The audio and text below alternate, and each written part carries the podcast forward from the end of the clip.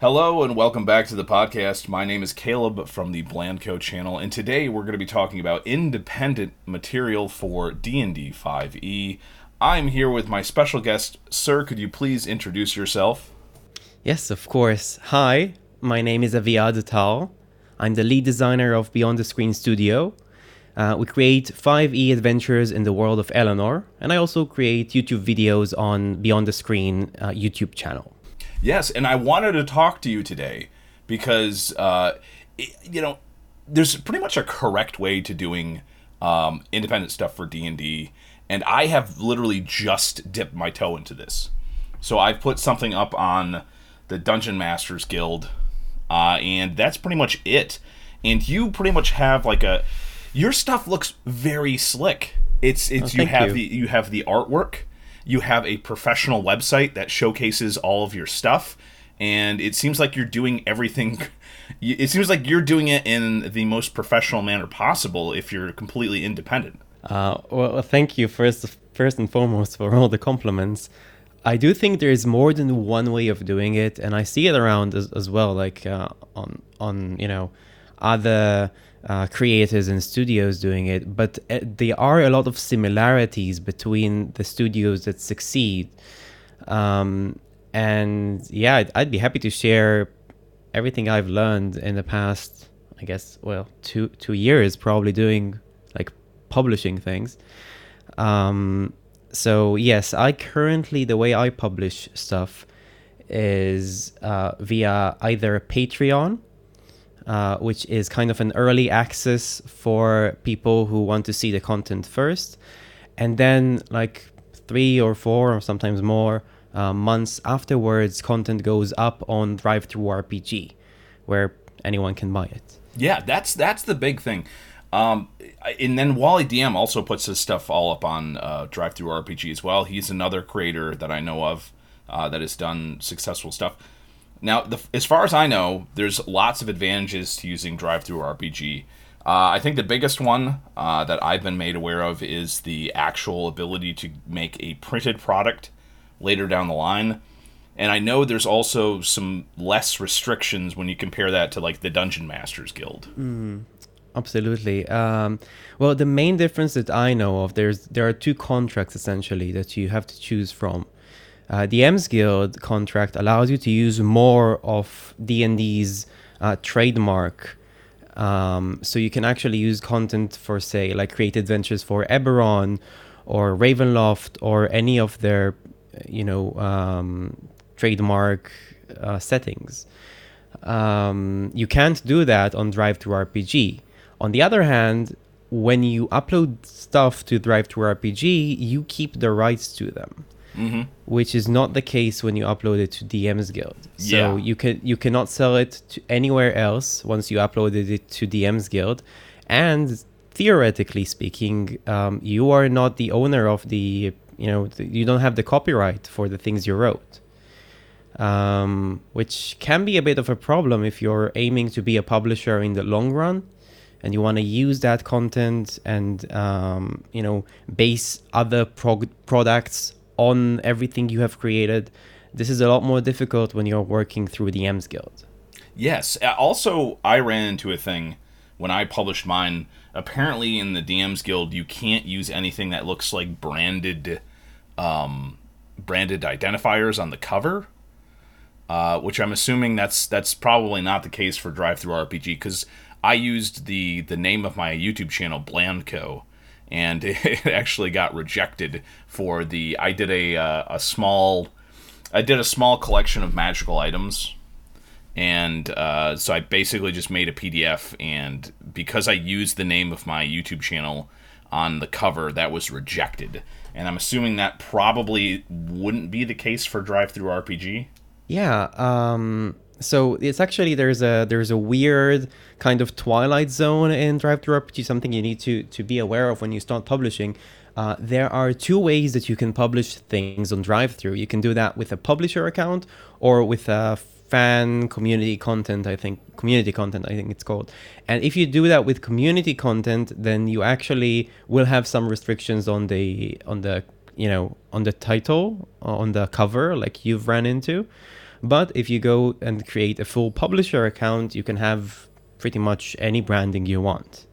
Uh, so yeah, it, it, it's a bit more overhead to open a publisher account, but really not not a big deal, especially if you plan on on you know posting more than one title up there.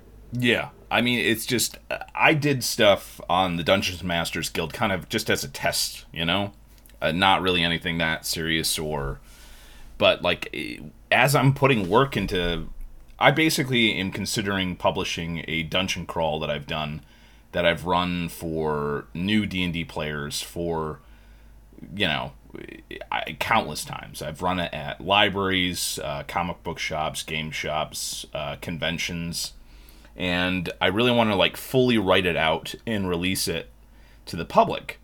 But I'm really considering what options I have for that, and I really don't want to use the Dungeon Masters Guild just because it's something that I put so much work into and the idea of just giving up my rights to it is just it i would almost rather just like put it out as a pdf uh, maybe using patreon because that's that's something you implement as well which is successfully used by a lot of people and yeah. I i regret not putting more work into mine but uh yeah i mean the only the only custom content i have on mine is like the um the weird like custom d&d monsters that I've come up with throughout the years, and I've only like done proper write ups of like three of them.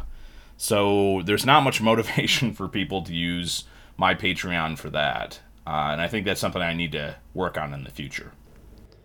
Um, yeah, but I mean, you can always add more things that Patreon patrons get when they um, when they sign up, and you know, improve the deal for anyone who's considering.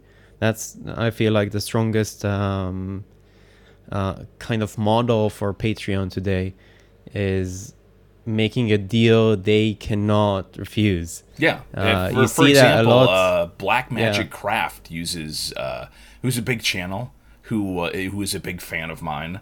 Uh, he uses his Patreon, and anybody who subscribes at the one dollar level gets access to his Discord, which is yeah. a really great Discord because he just filled with people making like interesting crafts for D and D. So I mean, that's you know that is something that is uh, a draw for his Patreon to be able to get access to the Discord and uh, be able to see all the cool stuff people are doing.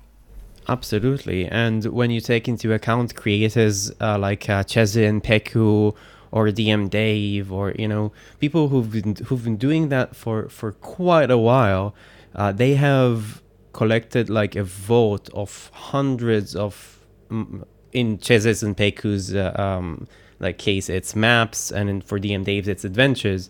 But either way when you sign up you get so many things um, and you see that you see that they are successful because they're doing that. Uh, so absolutely there's like you can always make the uh, the proposition the the a bit better for patrons um, and i keep trying to do that with everything i create yeah well you you just build up in which which I should have been doing from the beginning, but I just didn't. I just didn't think of it. Like all this stuff that I have, I have the rough drafts of all this stuff, and if I just cleaned it up a little bit, like that would be a really fun resource for somebody else. But you know, absolutely, yeah, yeah. It takes a bit of work to to bring it up to the uh, to the um, level of polished material that we are used to see for uh, fifth edition content. You know, oh. there's a lot there's so many uh, um, you know new like publishers uh, and on kickstarters mm-hmm. and all that that create no nat ones beautiful. Did you yes you see yeah did you, i saw it. crazy. Sinclair's is, uh, uh, what was it called? Sinclair's almanac? Yeah yeah yeah. Uh, so cool he does yeah, that he, for pathfinder and d&d yes and, and it's just like he he's somebody I think a lot of people would consider like, oh, he's a smaller niche Pathfinder YouTuber, but he's created such a um, a big digital footprint because like a lot of people know who he is, uh, and he's able to create like a professional looking uh, Kickstarter like that, and to put out like something that has obviously people find real value in because like it was hugely successful. Yeah, and I mean even though he is smaller than some uh, D&D YouTubers that we see out there, when it comes to Pathfinder Second Edition, I don't think there's any YouTuber that's uh, really creating more content than he does. I'm maybe I'm wrong. Correct me. You might correct me if I'm wrong. I, I think there but, might be like uh, I'm not an expert in Pathfinder stuff, but I think the I think it says a lot that I'm not an expert in Pathfinder stuff. Yeah, I know exactly who No Nat Ones is, and yeah, I'm subscribed exactly. to his channel and I follow him on Twitter and stuff. It's, and if you are a Pathfinder 2 fan, you will know him uh, as a GM that wants to expand their knowledge specifically for that system. Um, so I think there's a lot of appeal to being like one of the the leading, um, you know, in in your own niche. All right, and the other thing I wanted to touch on too, the big thing for years I was told, don't do this, don't do this, you don't need a website anymore, and this hmm. was hammered into me both in school and in just regular things. And that is not the case anymore. Obviously, Beyond the Screen has a beautiful website, and all the information is, is there. I'm assuming you. Um, um actually, it, it, like, we have a Patreon page, and a Facebook page, and a YouTube page. I don't have I don't have a website well, yet. What was I looking at then? I don't, uh, well, I'm you, not sure. yeah, well, you have the uh, you have the link sh- sheet Oh yeah, yeah, yeah. yeah I yeah. have uh, the Willow. Yeah, it's called Willow links, I think. Yeah. All the links.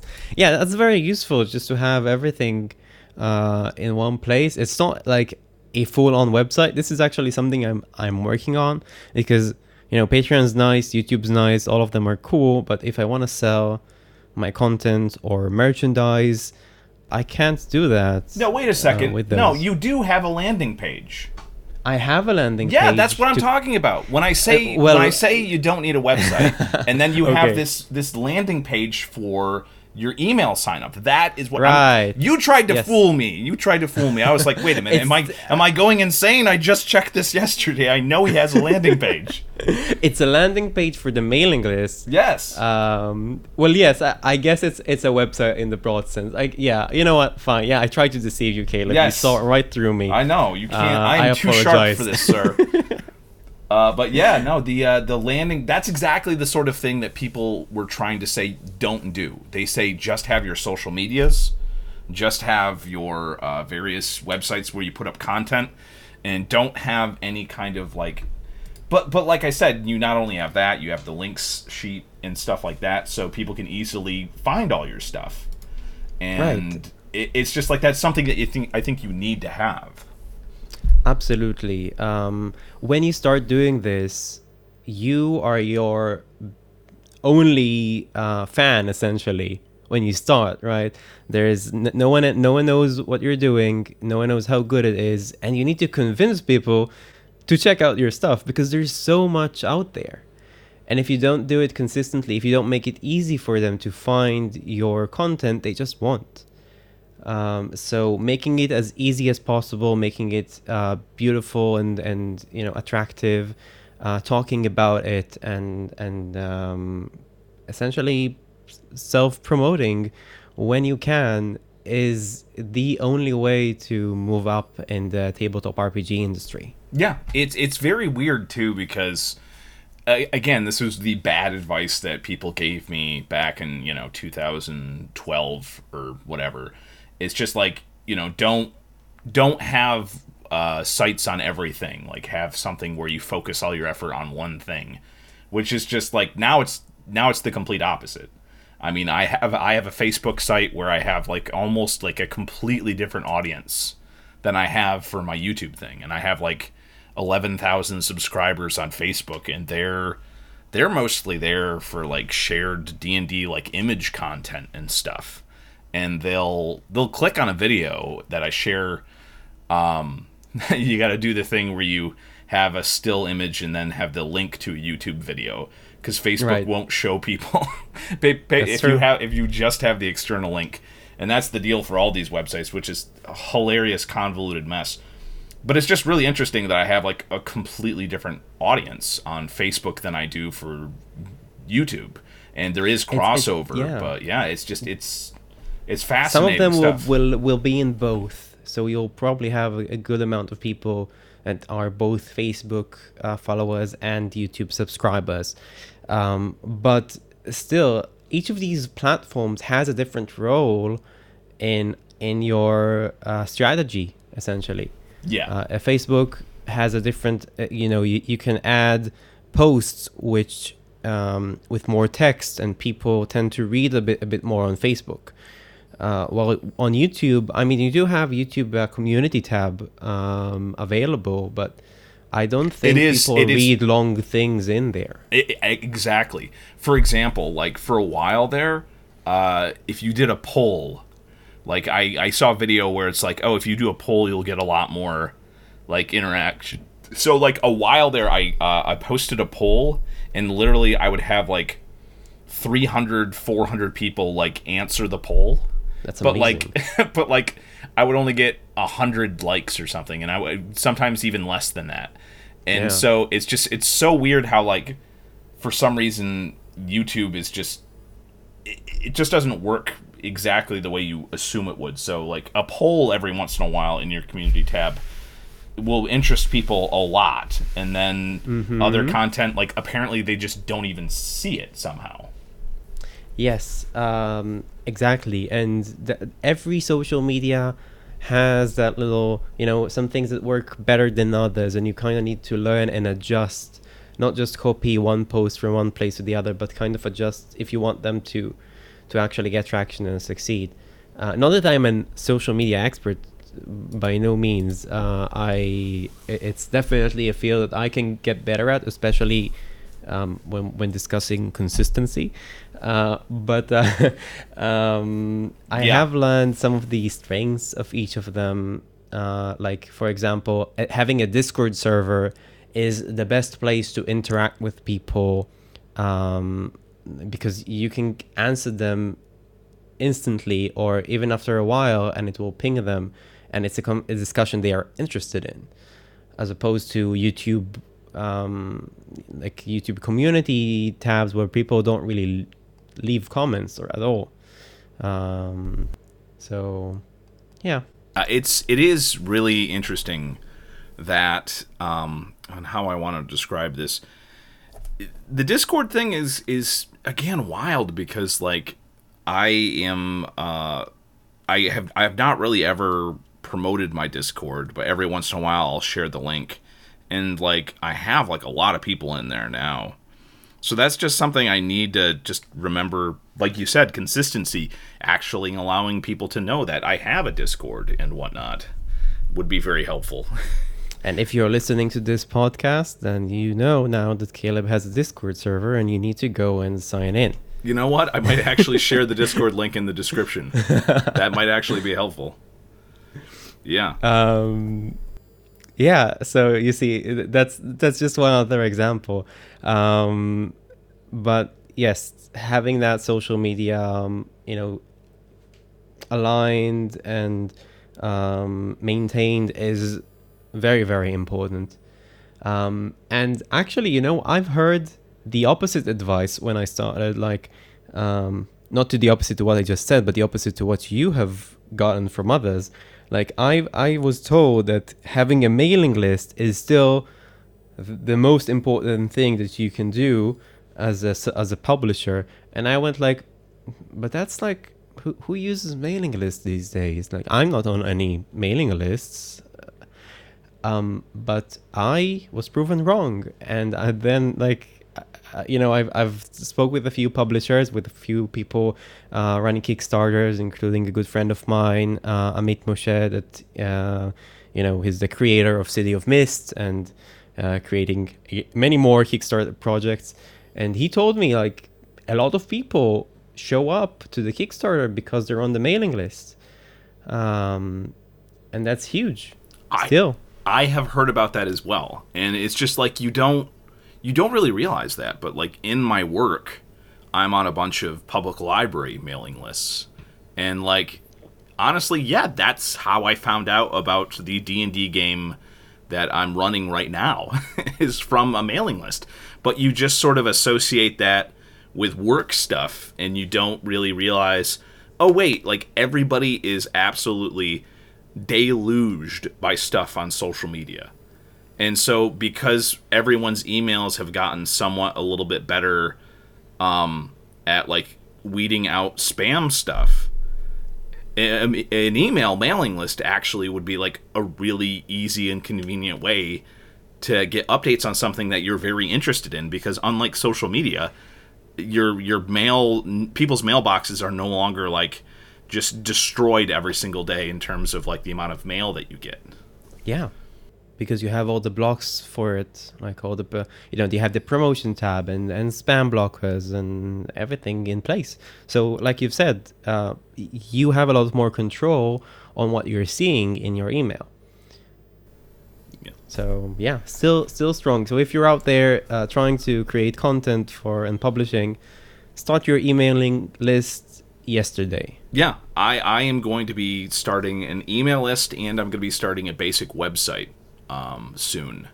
And uh, yeah, it, it'll be interesting. I actually had like pretty huge success with like blogs and stuff back in the day, and mm. I didn't realize like you know there's there's still people reading those blogs and everything.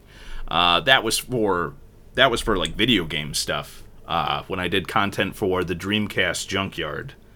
Um, but they still have quite a few people that are interested in their podcast and and their their their blog website is basically like the the big draw and yeah. some of the numbers on that were just very interesting it's just like it's it's weird to think that like despite all like the D&D content I've put out, I might still actually still be more remembered in in internet history for the articles I did on the Sega Dreamcast.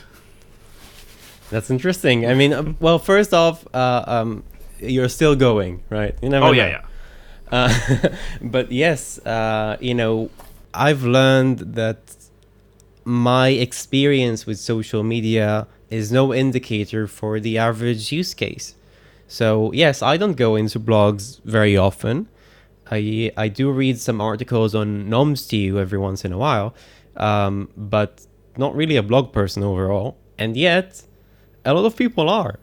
Just as they open, just as they go on mailing lists and and do other things that I don't. That doesn't mean they won't like my content just because we don't have the same social media patterns. Uh, so one quick question: uh, of all your content, I mean, what do you think your most favorite content that you've put out is in terms of? I'm assuming it's probably one of the things that you've written. It, yeah. Um, you know, I do I do stuff and I'm, I do videos on YouTube and I and I write a lot of stuff, but I'm I feel a lot more fulfilled from my writing than I do anything else. Um, there are a few things. I'm trying to kind of figure out which one is my favorite. I, I um, would say, um, if it was me, I would have to say your compendium for magical items. That ooh. that seems pretty cool. It was. It was actually. Uh, that's that's a strong contender there. I think though one of my favorites um, is an adventure that I've published a few. Well, I published it on Patreon nearly six months ago, but it went up on DriveThruRPG only, um, I think maybe three weeks ago.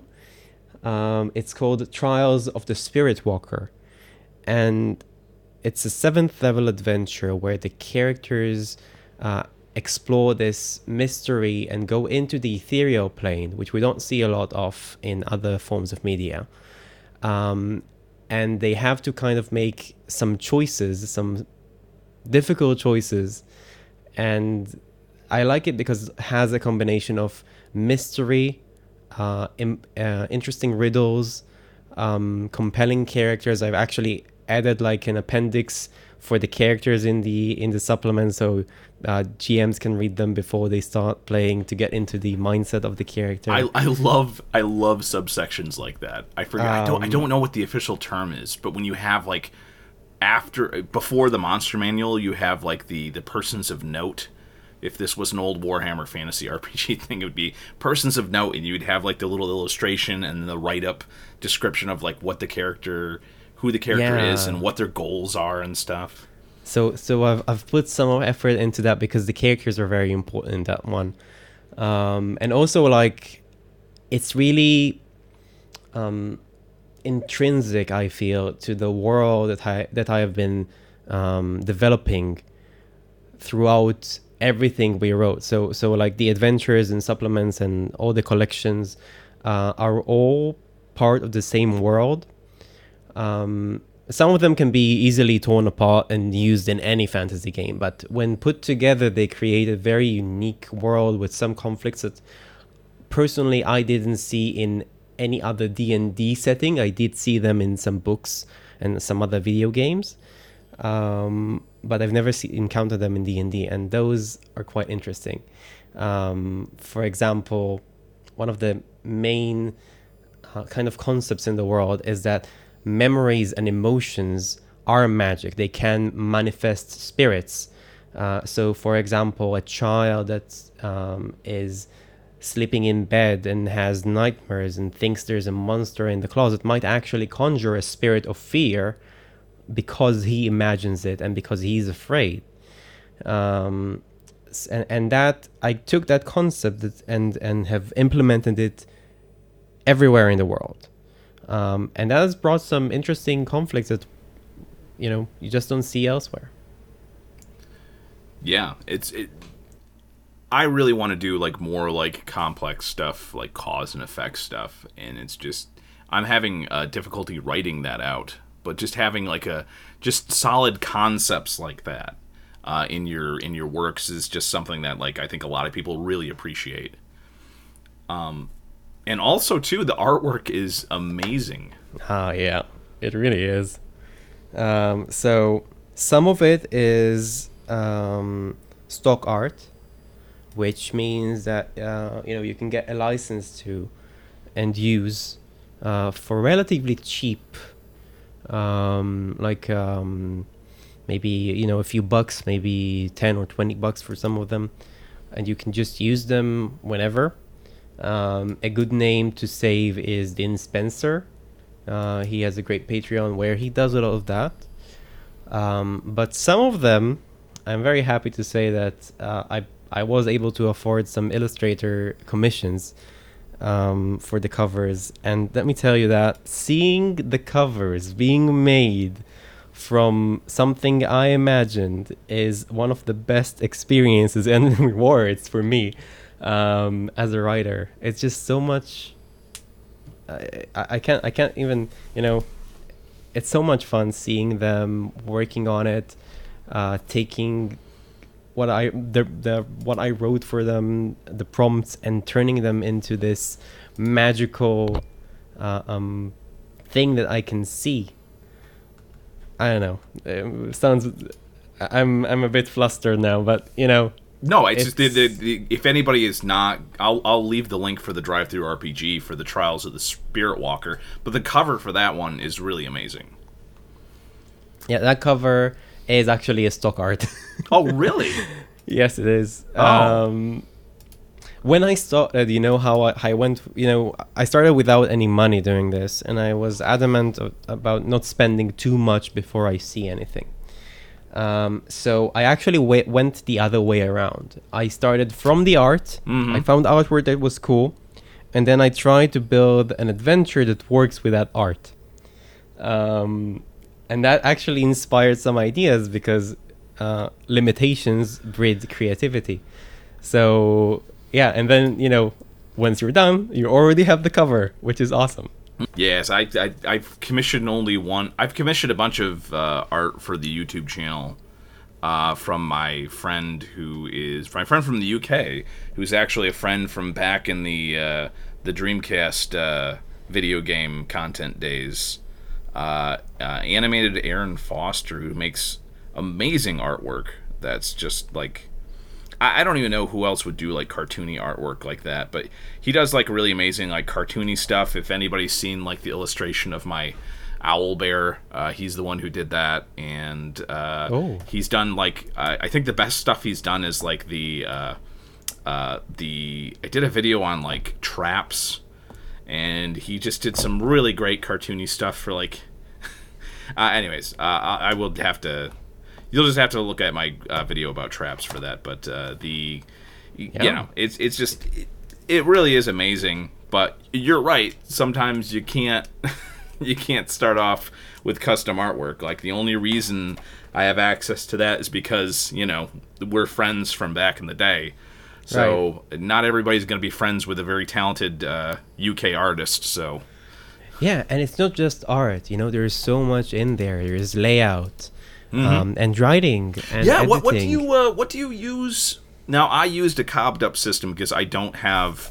I, I currently don't have Adobe Illustrator. I I use I've used Adobe Adobe Illustrator in the distant past, but uh, so uh, and I kind of use like just a cob. I use like Google Docs, Word, and then uh, a free template. So what what do you, you use for your layout? So I do layout with uh, Affinity Publisher. I have the Affinity Suite. It's a one-time purchase. Some of the best money I spend uh, on the business is buying license for those. They, it's excellent. It's uh, very similar to InDesign, but without the monthly payment. Yeah, that's the big thing that I can't. I just just let me pay for Adobe Premiere, and I will gladly pay a massive Right. price. But they won't let you do it. So now, literally, I'm learning how to use um, DaVinci Resolve just Same. because just because I I don't I absolutely I'm reaching my limit of what I can do with uh, the Premiere Elements, which is what I usually use. Because like you know I don't really need fancy editing, but at the same time like. I, I would love to use Adobe Premiere. I used Adobe Premiere and I actually created like DVDs and stuff. And back in college, where I did by if anybody's wondering why there's weird skit comedy on some of my earlier videos, uh, and I used Adobe Premiere to do that, and it was a great tool. But it's just like I don't want to pay a monthly thing. Like just Exactly. have me pay have me pay a large amount of money. I will gladly do that now, and I really wish I would have gotten. Yeah, Yep. You know, when I was a student, it was a lot easier being an Adobe subscriber, but now that I'm not, yeah, Affinity uh, Publisher is probably the answer for that.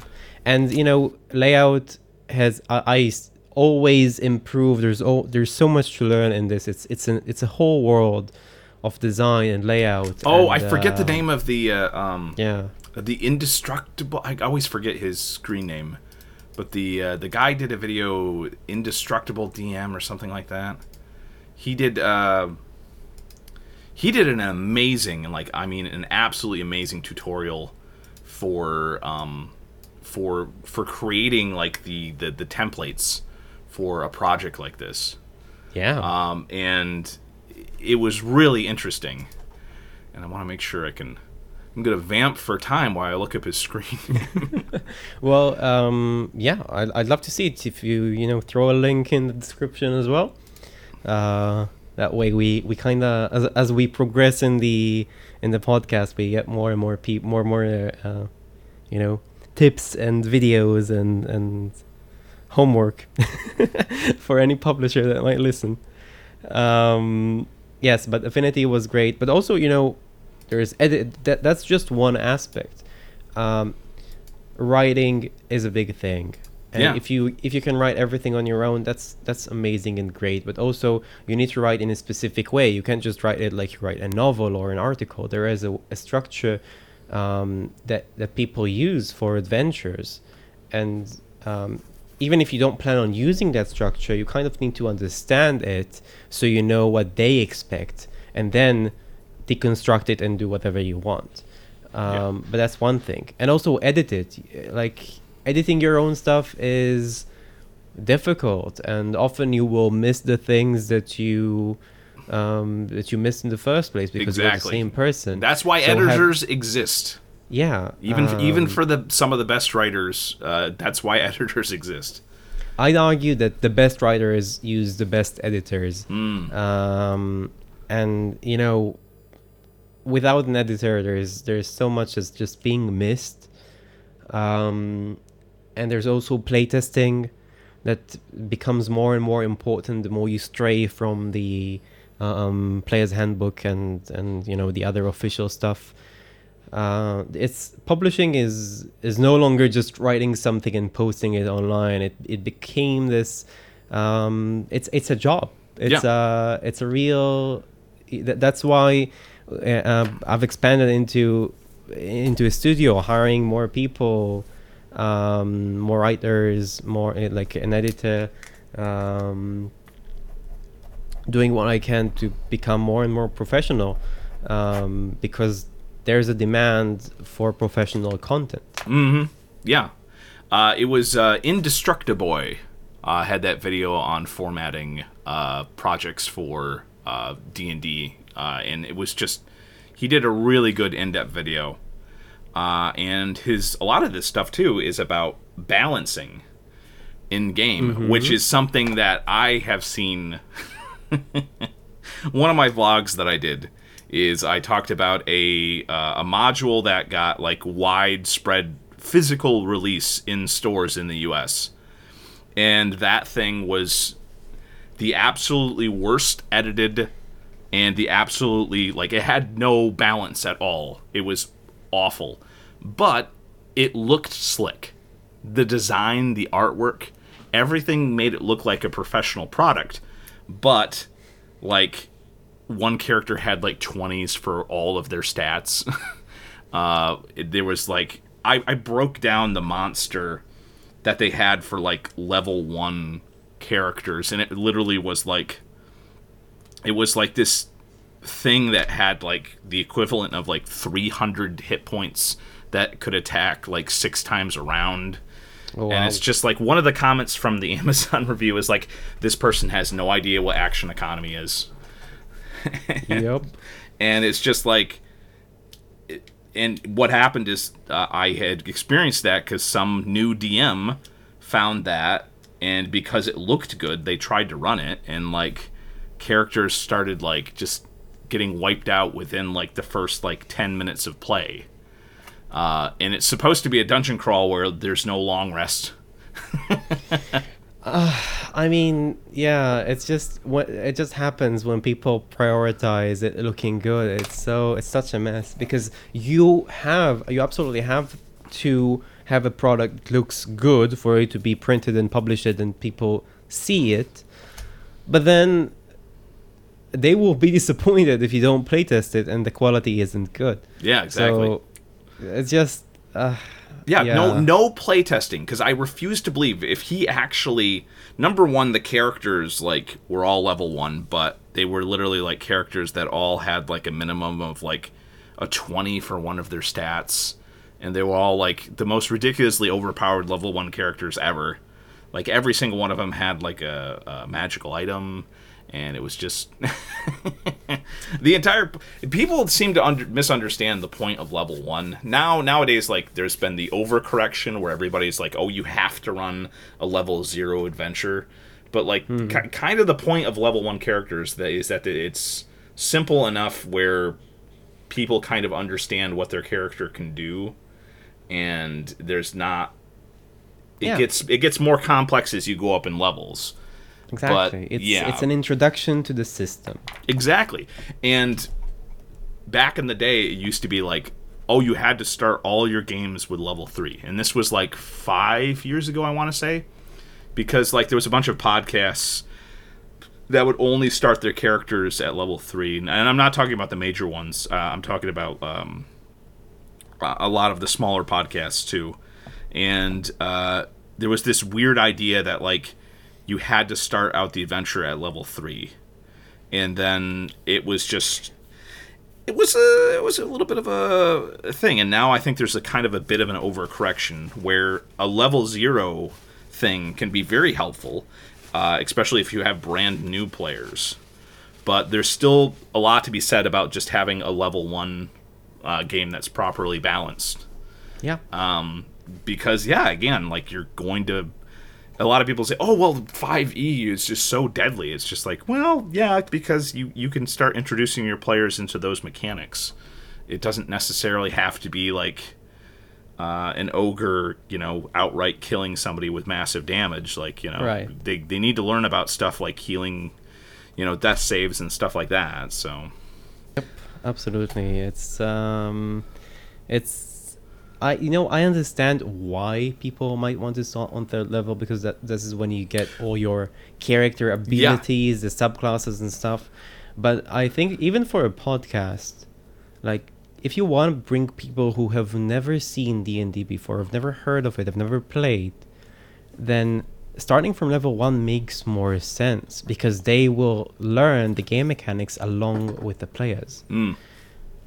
Um, but that's just my take on it. I don't know. I'm I've never had a podcast or, you know, a live play going on, so it's just my uneducated opinion. Yeah, I've I love D&D podcasts when they're at the lower levels. And then I lose interest as they get more into it. Uh, because it's just it's just more interesting to me to listen to like low level play of and I think by the very nature it's like they're a little bit more creative uh, and then once they get into higher levels it becomes more about like what their abilities can do and less about what like what they can do creatively with those abilities but that's another podcast entirely. Yeah. um. And Okay. uh, yeah, uh, so I think we can wrap up now. Uh, is there anything else you uh, want to touch on before we end our discussion on independent stuff? I think we talked a lot about very Yeah. interesting topics. I think this will be a helpful podcast for anybody who's interested in getting to learn some of the basics about uh, what's going on with independent D and D stuff. Absolutely, and I and I do have some a few more things to say. Uh, if you want to start publishing, first off, know that it takes time. It can take a few years um, to start seeing anything out of this. Not to mention going full time. Very few people I know of go full time. I don't go full. T- I didn't go full time yet, and I don't know when when it's going to happen.